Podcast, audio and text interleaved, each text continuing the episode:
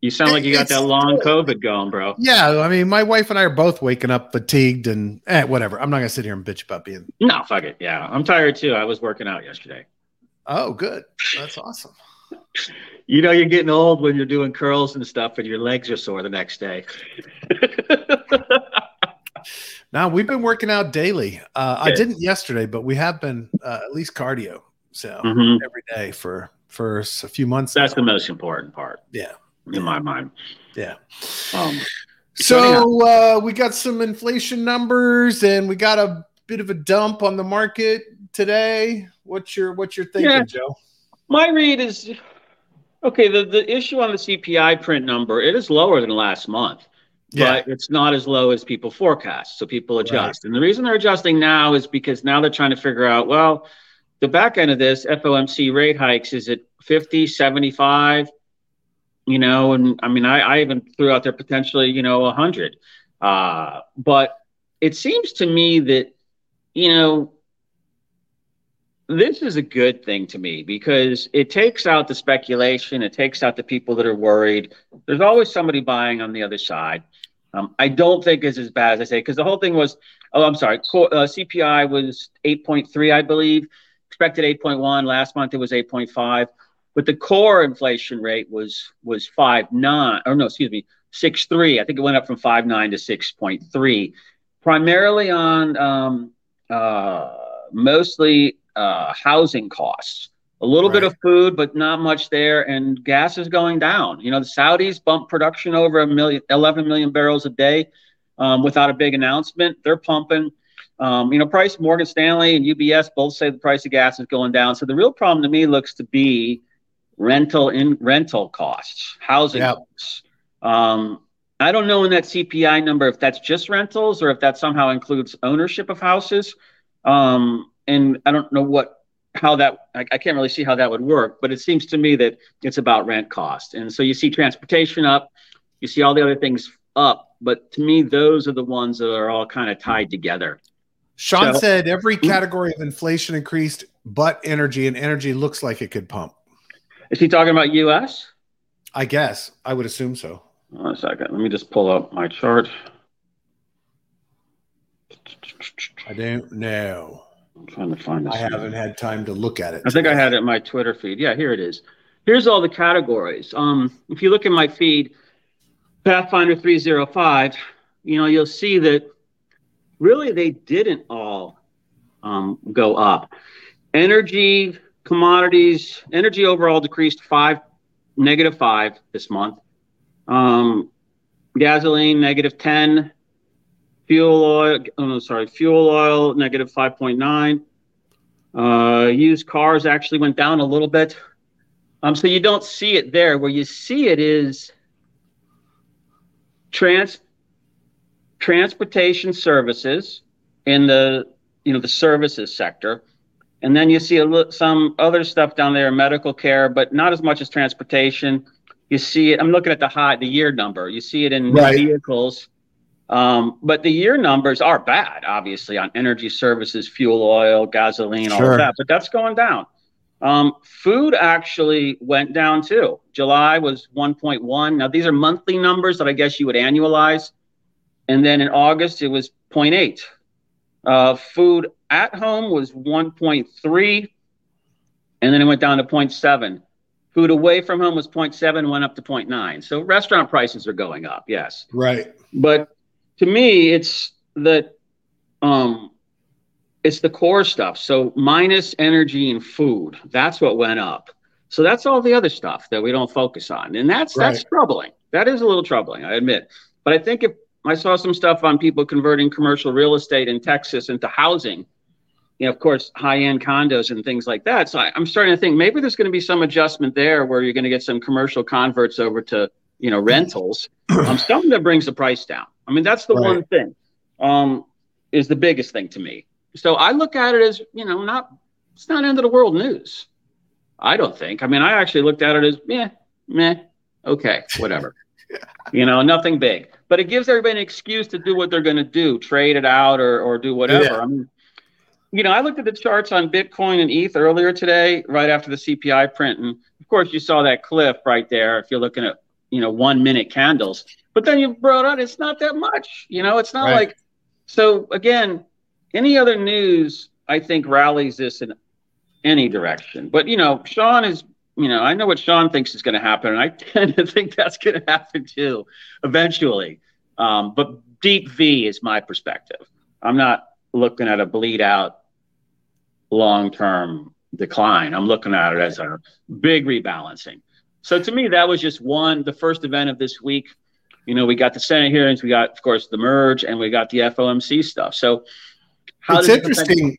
Prior to this dump this morning, I'm assuming this thing comes out prior to it. Um, the fear Came out at greed, thirty. Yeah. yeah, the fear and greed index had made its way up to 34. So I'm assuming they only update this once a day.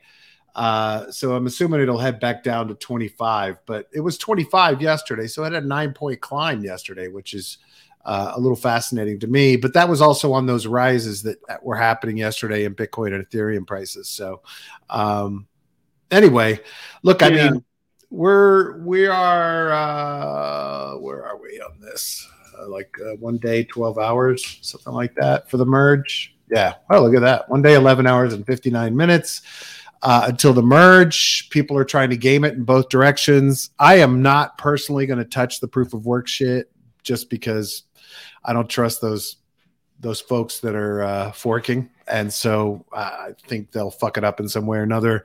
There are risks to it as well. Um, so you know, not something I'm even going to mess with. It's trading at like 18 bucks right now on futures, um, and you can fully expect that within minutes of the merge completion, uh, everybody in their every whale and their dog will be dumping like a motherfucker of that shit on the centralized exchanges. So I'm not going to bother with it. I'm not going to burn my uh, I'm not going to burn my chain binder NFTs to get that ETH out beforehand. Hey, what happens to um if you have a short position on and you know, I guess the fork happens and now we have the two, you know, ETH proof of stake and, and ETH proof of work. Does the short stay on both or like what Well, I'm it depends. It depends on if that DEX is functioning and existing and and real on the other side, right? I mean, and that's that's what makes the proof of work fork such a joke because there's no way in hell they can shore up every friggin' DeFi project on the fork. I mean, there's just there's just no way they can't. There, there are too many holes in the network that require you know something functioning, especially oracles, uh, for anything to work properly. So Mhm. my my feeling is shorts longs i, I don't know that any of it's going to matter because i don't think that chain's going to last more than 10 minutes i mean eh, i'm exaggerating but well, I just- i just don't think anything's going to function so what happened with BCH then when they did that fork? I mean, why? I mean, Well, BCH, BCH was a com- yeah bch was a, a, a- an easier fork because No, there's 'cause no, no defi dApps. Yeah, there's, there's no defi on bitcoin it. right, right, got it. so especially then there was nothing i mean at least Mhm. now you have stacks and, and a few others but there was nothing to shore up right it's just the token and the chain Is there- and so there's no what what do people do on BCH? I mean, I heard that you can pay for stuff in Now, like an island BCH. BCH, I believe, has added smart contracts after the Hmm. fact, Okay. but they didn't have to keep anything up and running. Whereas the proof of work chain, I mean, there are Yeah. thousands of DApps, Yeah. and even and even the major ones, they're not going to have Oracle capabilities. It's a train wreck. Um, and look, it's a grift. It, it's a total grift. That's all those guys are doing. So Mhm. it's a grift. And they could have, like I said, you know, they knew five years ago that POS, POS was coming. Five years ago, they could have put money into Ethereum Classic, which is a proof of work chain, kept mining, built up a DeFi, Right. you know, functionality there. They could have started a year and a half ago when DeFi was taking off and built up the same thing over there. Shored up some of these protocols over there, moved them over, forked them, copied them, cloned them, copy pasta, whatever, and had a proof of work chain that they could support. But that's what tells me that they're not serious, right? They don't really give a shit about keeping DeFi running. They just give a shit about trying to make some money in the short term on a quick on a quick, you know, dump. Yeah, yeah, but you're right. It's it's pretty much.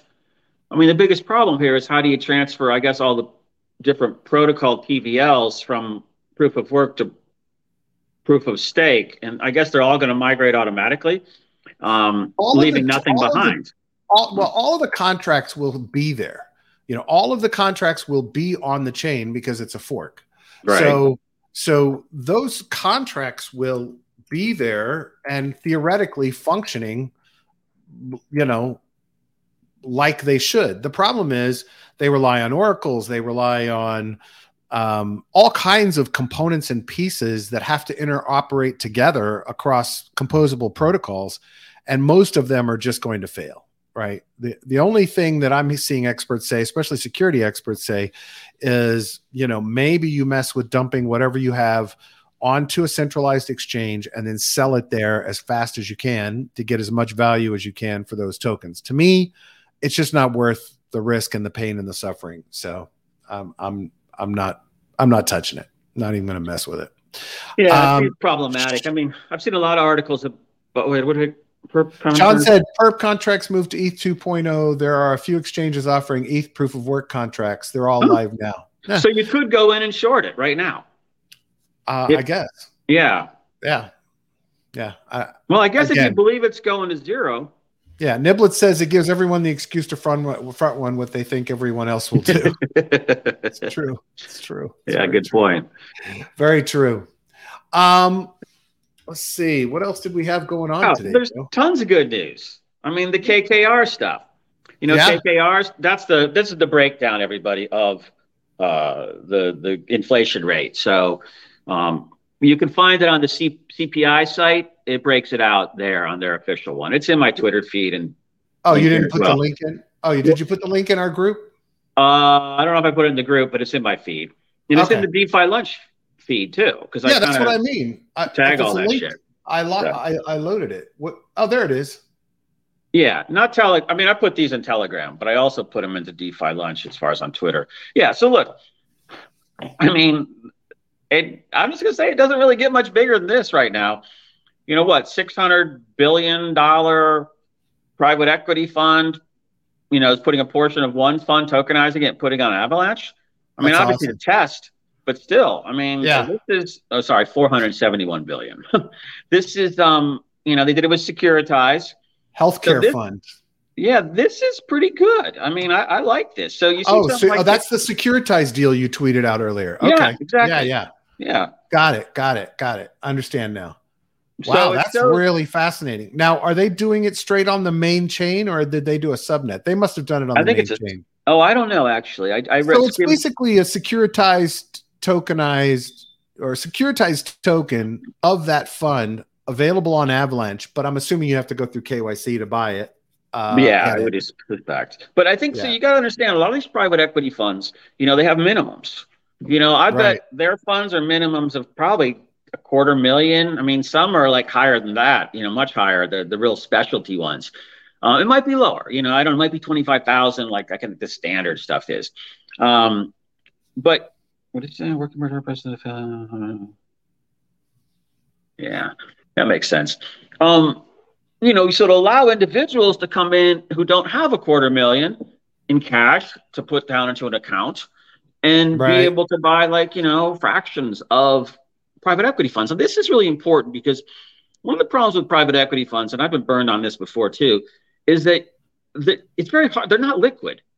It's very hard, or well, let's put it this way: it's not easy to get out just like selling a share, let's say, or or swapping right. some crypto. You know, there's gates, and you got to give notices, and I think usually it's like 90 day advance notice, and to get refunded in the next quarter at the end of the next quarter. So, so this kind of opens up PE private equity to small investors too. And right. you know, this is where the you know, I don't know how to say this the right way, but you know, a lot of people don't like to hear the words like backroom deals and you know, platform deals. This is where those all happen.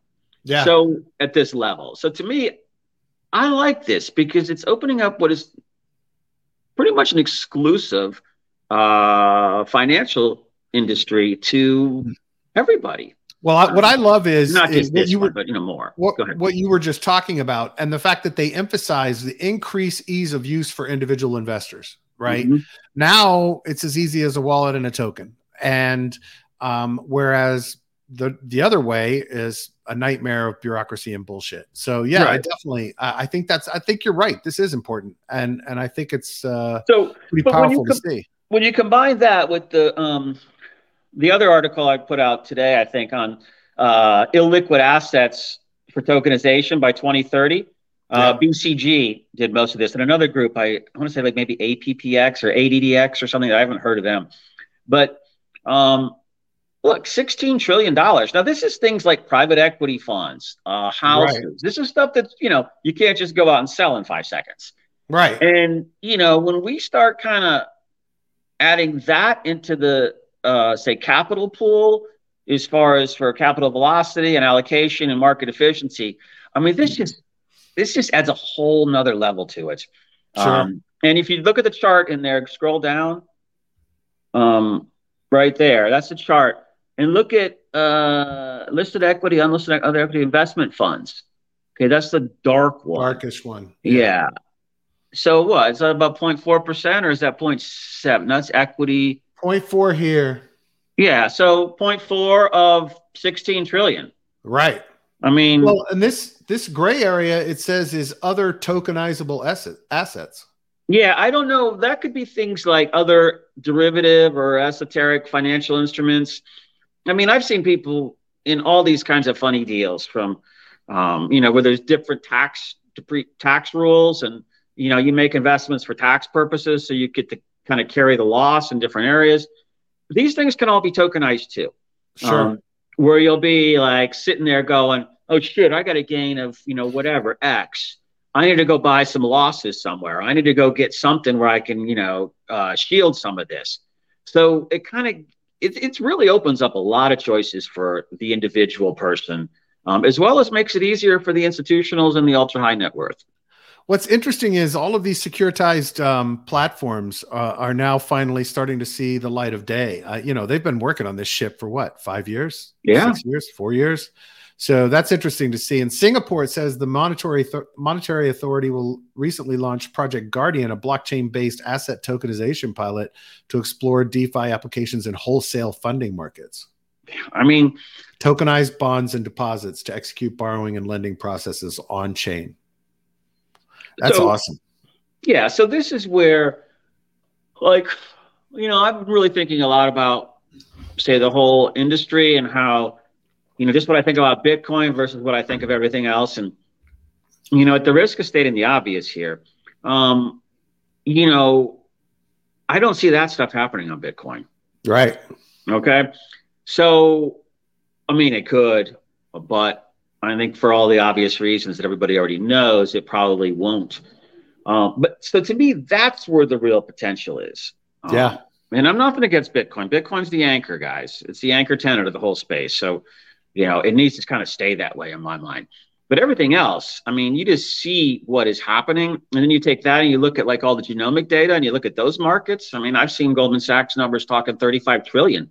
Right. And there's come in by 30, 2035. And there's you know, there's plenty of companies doing blockchain work with genomic data now um, for both, you know, um, privacy reasons as well as monetization reasons. This is this is. Um, I opened Huge up the markets. report. Yeah. I opened up the report that had that data about the tokenization shit, and this is fascinating. Um, who did this report? BC what? I think it's BCG, BCG? Boston Consulting Group. So big time 40, management consulting firm. 40% drop in DEX volume between December and June. Uh, market cap erosion of 1 trillion, right? So pretty depressing numbers. Terra Luna is the trigger, right? Here it is. Ah, to uh, cause the big fall in TVL for the DeFi, mm-hmm. DeFi protocols. By the way, um, I'm going to talk about it in a minute, but I put out a, a, new episode today with the guys from Spirit Swap, and I didn't include um, uh, uh, some questions I asked at the end of the interview about their thoughts on Fantom um, because it would have brought down that whole episode.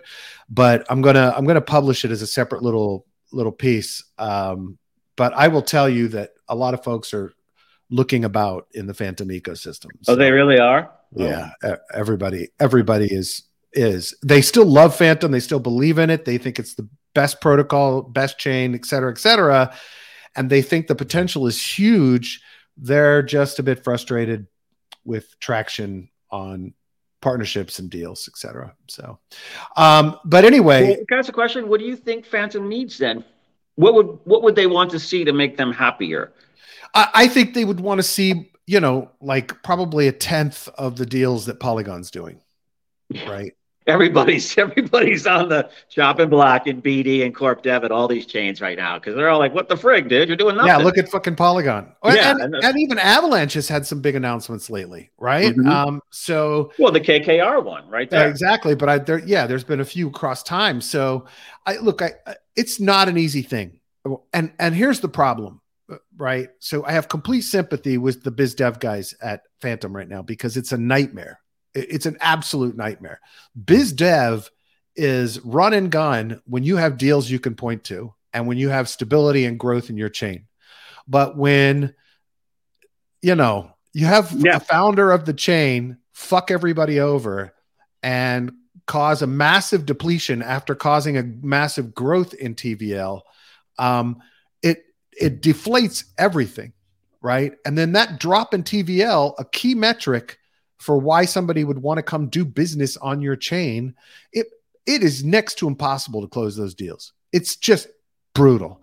So what you have to do is you've got to build up a bunch of small deals first, right?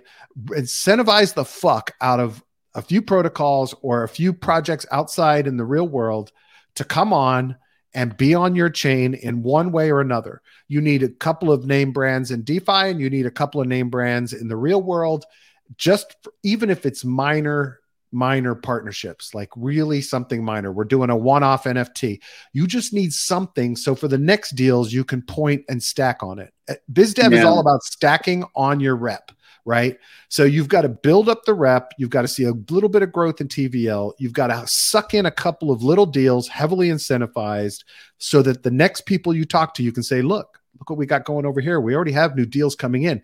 If you don't have momentum, biz dev is a friggin' nightmare. It's yeah. a nightmare. So, well, it's look, I mean, the metrics, things like TVL, dApps, protocols, community numbers, you have, and probably a few others that I just can't think of off the top of my head. You have, Brad would know this better than I, but you have to scale those. Yeah. When you're going out to develop relationships. Now, I don't do a lot of BD, but I do a lot of corp dev, which is you know partnership deals, um, which is the same as I think we're talking about here. It's exactly partnership. It's not. Yeah, I'm talking about partnerships. Yeah. yeah. And you know, people. I mean, it's a engage, sales job, but it's a bigger it's different. Job. It's a relationship yeah. sale, and it's a B two B sale. So it's not like come buy this pen to one right. person. You right. sell to an organization, and so exactly. you're coming in at like four different entry points you know, I usually come in from like, well, the board, then legal, and then I come in through the fine CFO dude, and then I come in through, you know, some other outside groups. But that way you're coming at the target from five different directions. And if you don't have the metrics to support, they don't take the calls. They don't want to deal with you.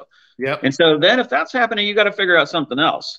Um, you know, how do we get them to engage? If we're not the best player, then how do we get them to do something with us anyhow. And it's usually something that's like least less expensive or less complicated or less, less work obligated. on their part. Less yeah. work on their part. We're going to do it all for you. Our devs and are going to build. Our artists are going to create. Yeah.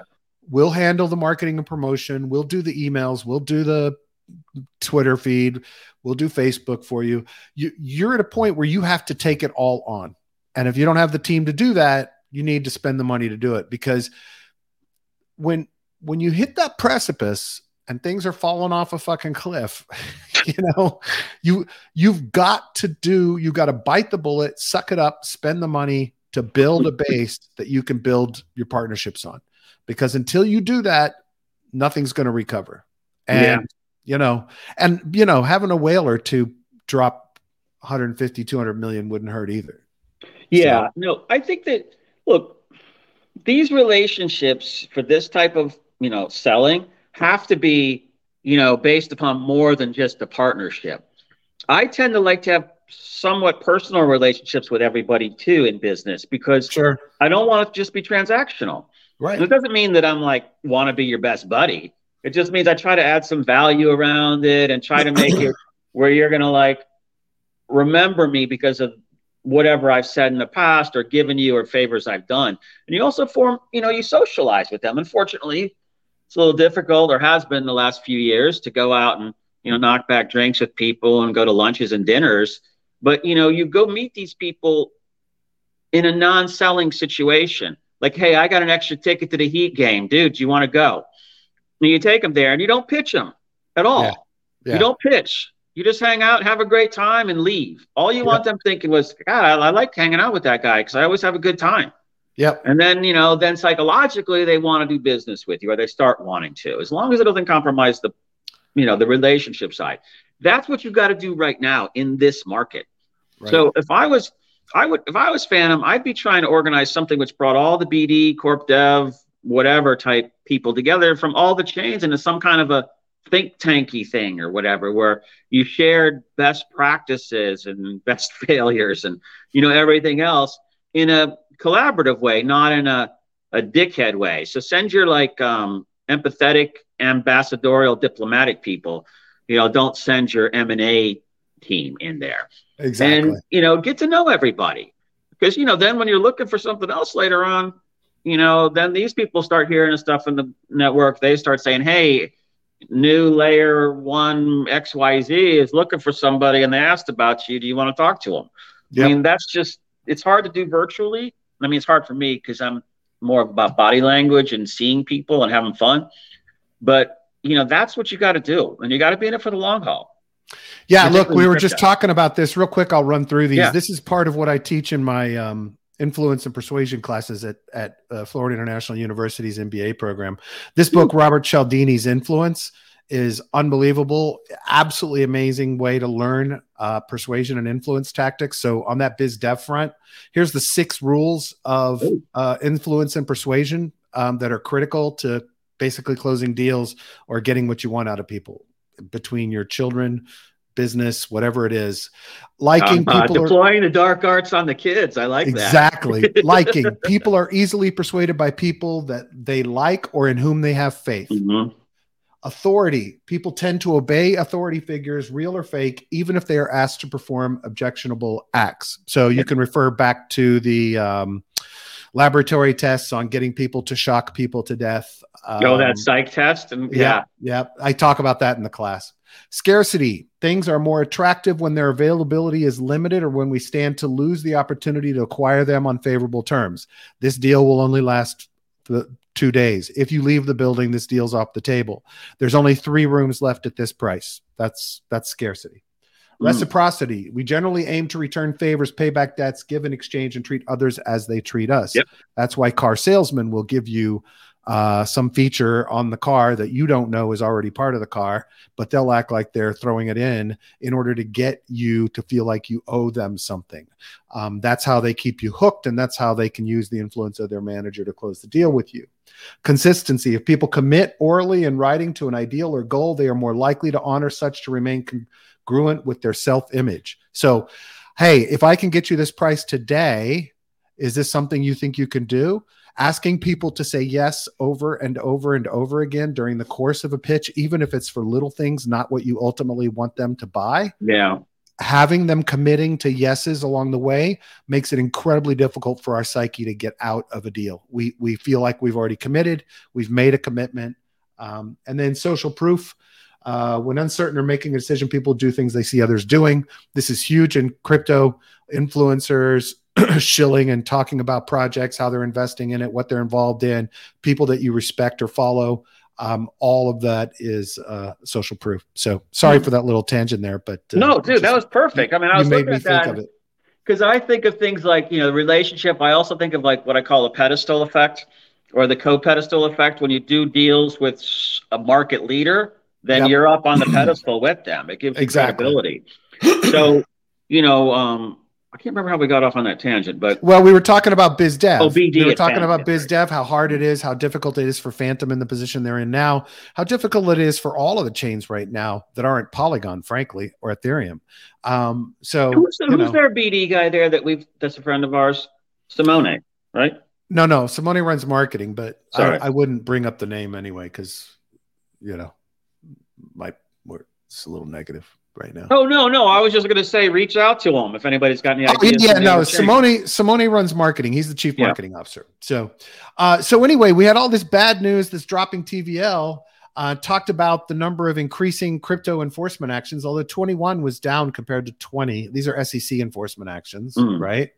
But then the most important metric of all, despite the recent crash, developer activity has continued to sustain.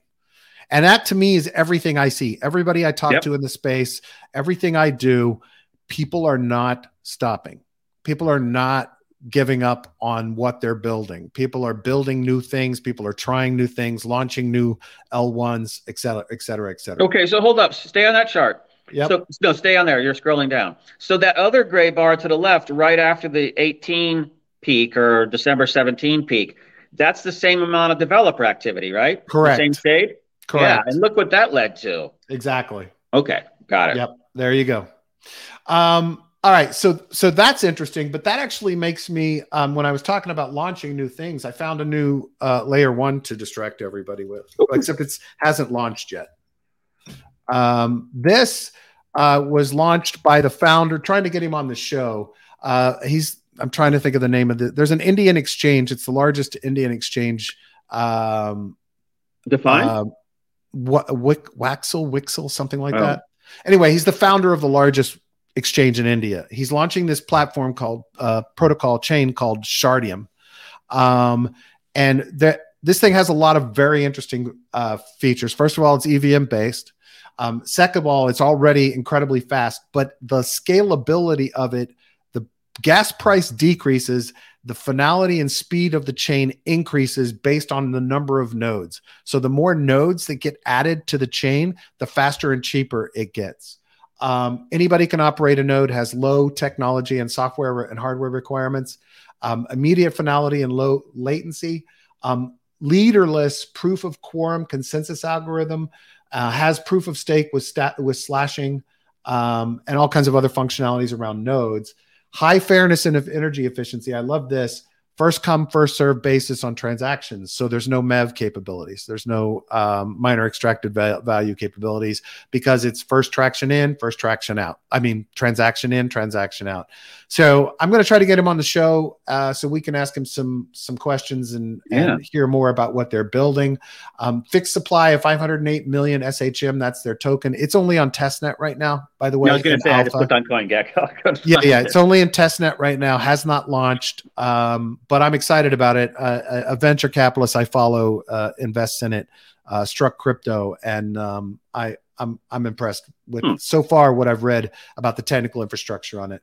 Uh, the no, the distribution is uh, node mining is 51% of the tokens will come from node mining, completely from staking, essentially. Uh, 18% in a sale, uh, 15% to the team, 11% to the nonprofit foundation, and then 5% to the ecosystem and for airdrops. So go sign up for that testnet What's wallet. it called? Shardeum. S H. I'll put it in Shardeum, S. H A R D E U M. Shardeum.org. No, I just put it in our the comments for everybody. Okay, good. Shardeum.org. Um, pretty impressive. Uh, I went ahead and claimed my 100 on the test net. I'll help test out when it happens. But You um, yeah, of course. You're always in there. I'm gonna that's it's you know when you have an insatiable appetite for information you you sometimes get paid for it so that's Yeah. nice. No, that's awesome. um anyway really impressed with it and of course the the guy behind it is a is a rock star so um you know we'll we'll see how it goes but this is one i definitely want oh here it is Nischal Shetty, uh WazirX. Oh, also Crowdfire. I didn't know he founded Crowdfire. Uh You said Anyway. .com or .io? what? The website? Shardeum. Shardeum.org. Dot org. Jeez, Dot org. Yeah. Got it. I'm just Yeah. bookmarking. Yeah. Yeah. Niblets, DeFi projects need to learn that BD is not a list of product features. Yeah, absolutely. Totally true. Hey, Sean brought up earlier, we didn't talk about it. He said the risk for ETH 2.0 is asymmetric to the downside. A working merge is already priced in. A fail at any level is not priced in, and we will see spot sell pressure after the merge for both ETH Yeah. chains.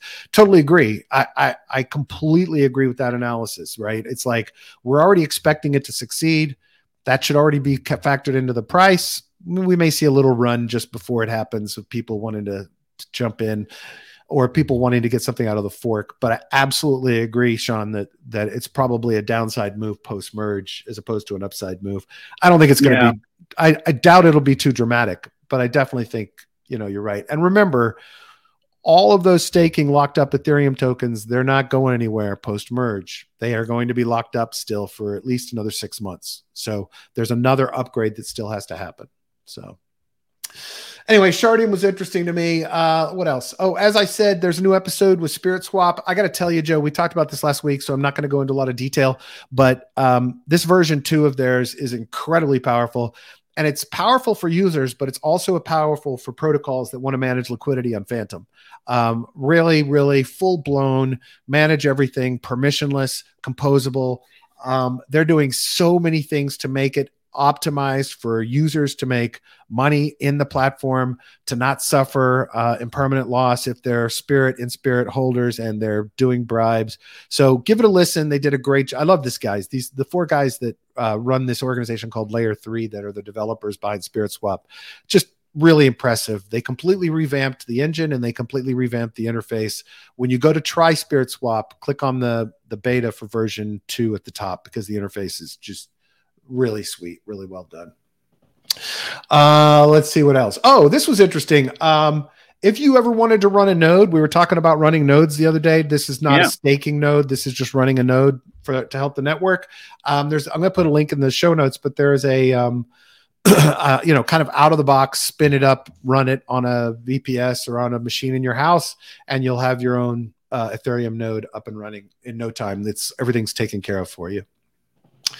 Uh, this is interesting. So um, I, I don't I don't quite know how I feel about this. So this uh, NFT project called Doodles um, raised fifty four million dollars uh, from the former founder of Reddit, and it's look. I think the NFTs are really cute and they're funny and people love them and they've sold for upwards of I, I saw one hundred and the total collection is worth 121 million. Bored Ape is 1.27 billion.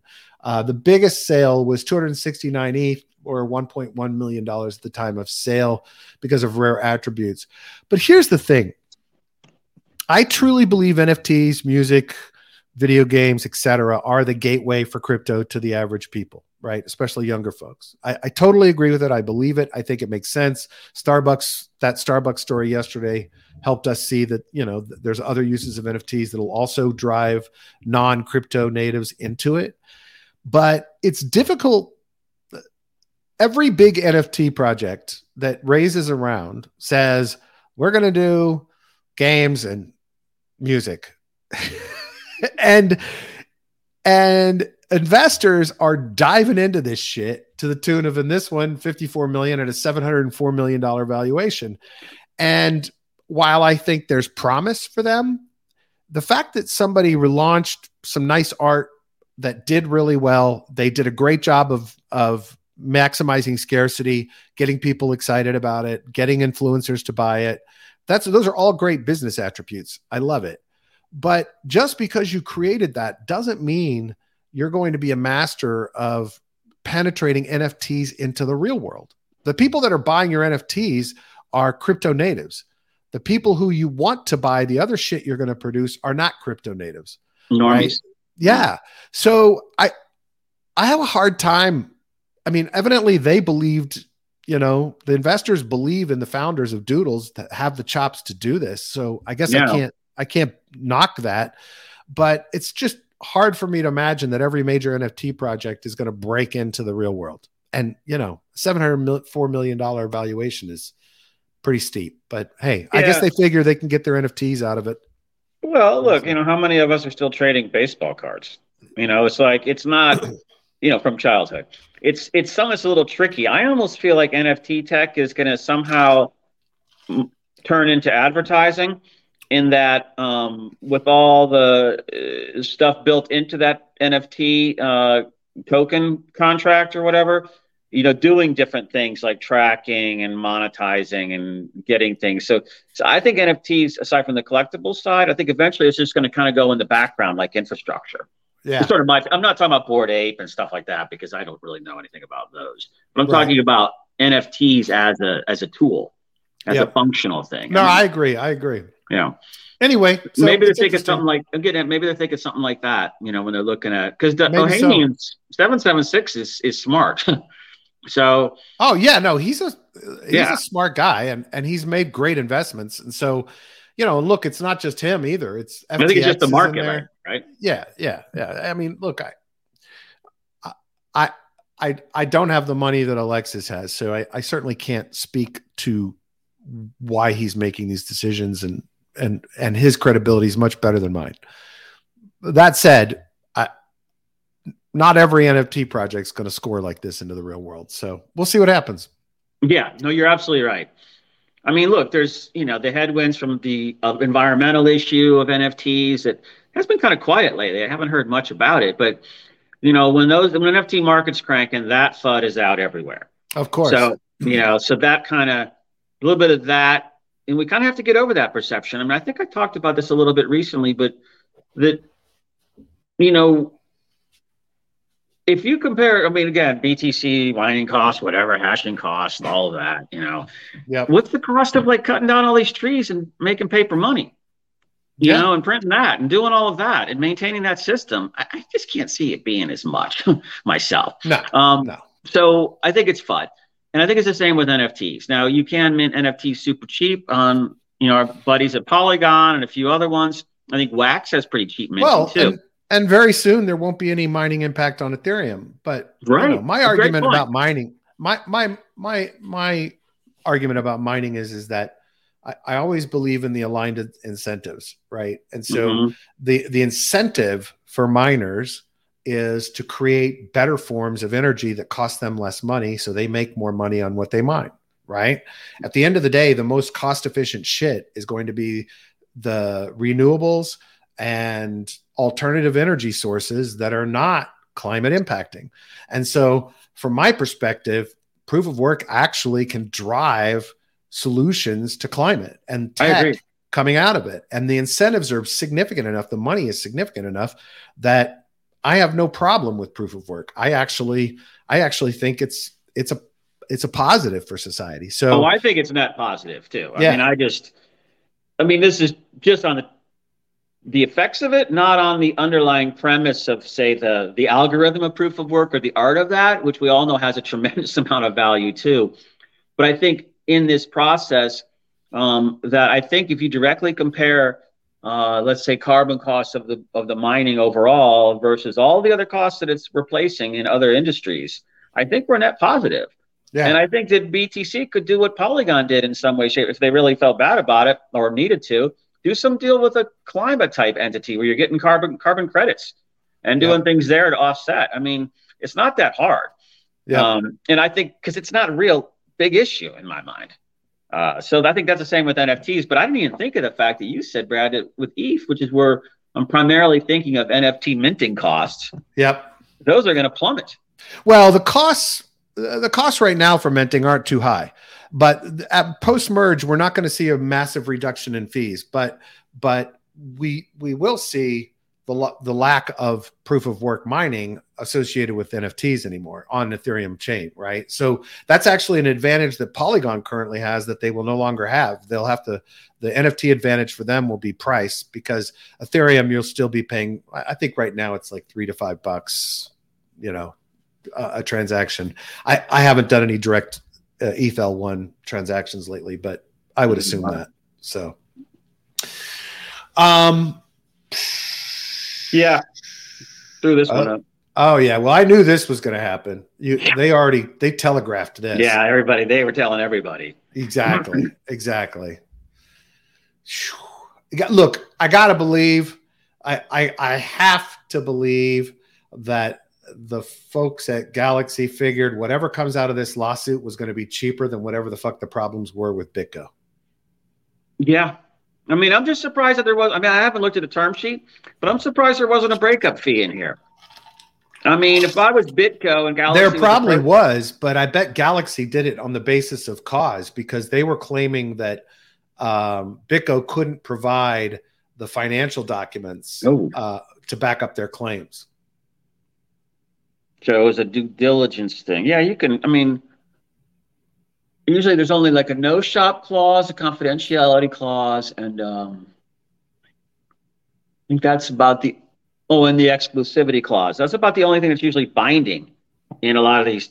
Now I don't know. This is probably this a is, heavier it, term sheet, but go ahead. This article says it was held up because the SEC held up Galaxy's uh, decision to plans to reorganize as a Delaware-based company. They were waiting on the U.S. SEC to mm. on its plans to reorganize as a Delaware-based company because currently they trade in Canada and they want to list on Nasdaq.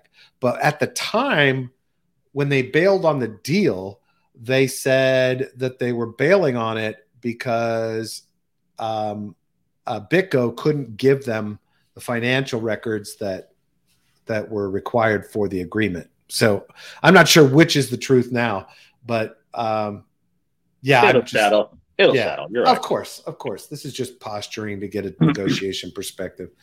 Um, let's see if there's anything else exciting here that we had queued up, Joe. I think.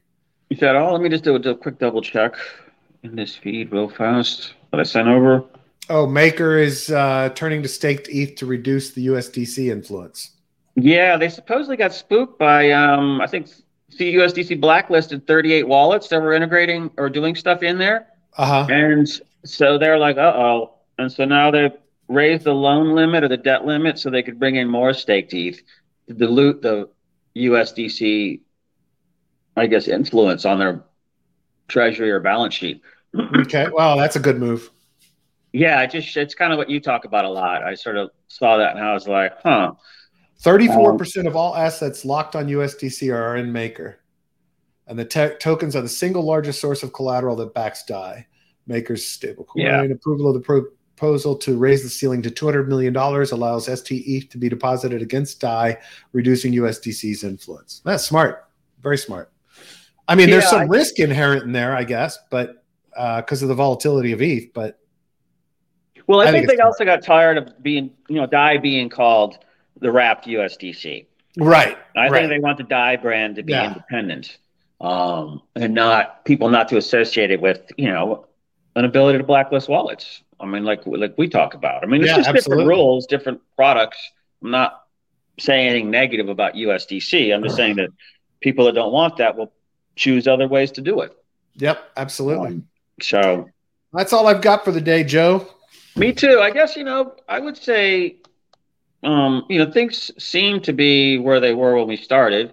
Um, I'm going to watch to see what happens the rest of the day with the U.S. equities to see where they close out. If there's any rallies. I mean, I was looking at Nikkei futures earlier. I think I still have the tab up. I mean, those. Let me see where they are exactly. Yeah, I mean, you know, those those were going down. They've kind of stabilized for the last. Looks like from about twelve thirty on. But you know, the reason I watch those is, I mean, I guess the guys that really know how to do this already know this, of course. But you know, when you watch capital flow across the globe, 24 hours, you know, it's going, you know, Europe, U.S., Asia on that route because of the clocks. So I always look at the European stuff, DAX, FTSE, CAC, all those to see what's going on in Europe before I look at the futures for U.S. market in the morning. And then I always keep track of Nikkei because after U.S. closes, you look where that future is, and that's you know kind of like where they think it's going to go the next day. So what you got to do is get one day where, like, say, U.S. tanks and Nikkei goes up, and right. then it breaks the cycle. But when you see everybody going down, then I just wait for one to to dislocate from that sequence. But it hasn't yet. Nikkei's off. I mean, 1.85 percent. That's not that bad. Yeah, S and P's down 3.04. Yeah, off of yesterday's close. You know, the, I mean, it's kind of a you know, it's just these are three point, four point moves. I mean, it's kind of like yeah. Eh, if you're a crypto person, but Below you know, 4, those are big moves in equities. So, yeah, yeah, yeah, But that's just reshuffling. You know, it's like when, you know, when something like a CPI print happens and it causes everybody to change, you know, expectations on rate hikes. Remember that the rate hike number goes into the cost of capital when companies are valuing their uh, businesses. And when yep. you value a business, for the most part, the tech and things like that that we operate in, um, you know, you tend to value it on what's all the future cash flow going to be, and then we discount it back to today's dollars, you know, accounts for inflation, and all that stuff, to say net present value, this is what it's worth today. Yeah. And then so when you change a part of the denominator of the equation, it has a pretty significant impact on stock valuations because all the algos run automatically on it. There's not Sure. a trader sitting there going, oh shit, you know, it's just the computer's doing it all. And they're like, okay, we repriced everything. And so that's when you see these big sell offs of like 875 points or so. It's because of that. But yeah. they're buying in other places too. So it's not like, um, you know, it, just kind of resets the bar. Where's the value? Right. And so that's what it has. But it's nothing, you know, if it was off 10,000, Yeah. you know, then I'd be like, oh, okay, now we got something to think about here. But, you know, in these days and times, this is really nothing. Um, Yep. It'll come back. And it has to happen. Remember how much liquidity has been pumped into the market since 2008 across, you know, let's just say Europe and US. I mean, I think it's 20 to 25 trillion dollars. You know, I think 12 in the US and whatever in Europe. Got to be pretty close to that since they're bigger than us. Um, you know, some level of that has to come back out.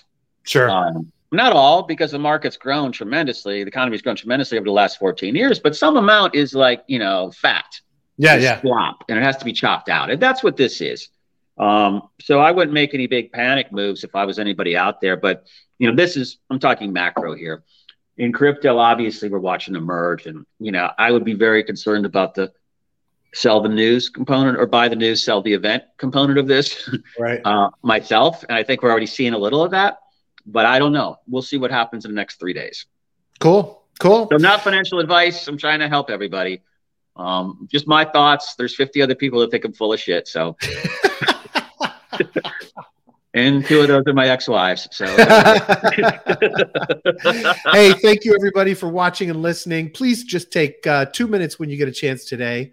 Open up Apple Podcasts or Spotify and give us a rating and a review. It really helps boost us in the rankings um, and is greatly appreciated by us. Thank you, Sean and Niblets, for participating today. And anyone else that's out there listening that thinks they have some thoughts or ideas, do not hesitate to join into the chat every day live at noon Eastern or uh, send us your comments on YouTube and or in Discord. Uh, we would love to chat with you sometime. Um, Mission DeFi Discord links is on the missiondefi.com website. And um, we always appreciate your feedback. If you're watching on Yeah. YouTube, please uh, click on the subscribe button uh, and click the little bell to make sure you get notified when new episodes come out. Uh, and that's all I got for today, Joe. Have a great yeah, evening. and don't forget to listen to Brad's episode on um, Spirit Swap. Uh, Thank you, Joe. know, yeah, I told some, you know, some of the guys that I know at Treasury, one in particular, probably listening right now, um, you know, went off to a nice boutique consulting firm uh, covering digital assets. Nice. And you know, these are like high-end policy type guys. So it's really impressive. So I steered them to Mission DeFi. Said Nice. you want to understand DeFi, you know, go there and see everything that who Brad's been interviewing. So I recommend that to anybody. Uh, Thank you, Joe. Thank MissionDeFi.com. All the DeFi lunch stuff is there too. But you know, you might get bored listening to me just, you know, hem and haw for an hour with Brad. Joe's But- Alpha is up there and archived for the world to hear. but hey, I'm Thanks, everybody. my Twitter game, up in my LinkedIn game. So follow me, guys. I see that, man. 305. Yes, Yeah, sir. like we, we love it. We love it. All right, cool. Keep it up. All right. All right. Bye, everyone. Bye, everybody.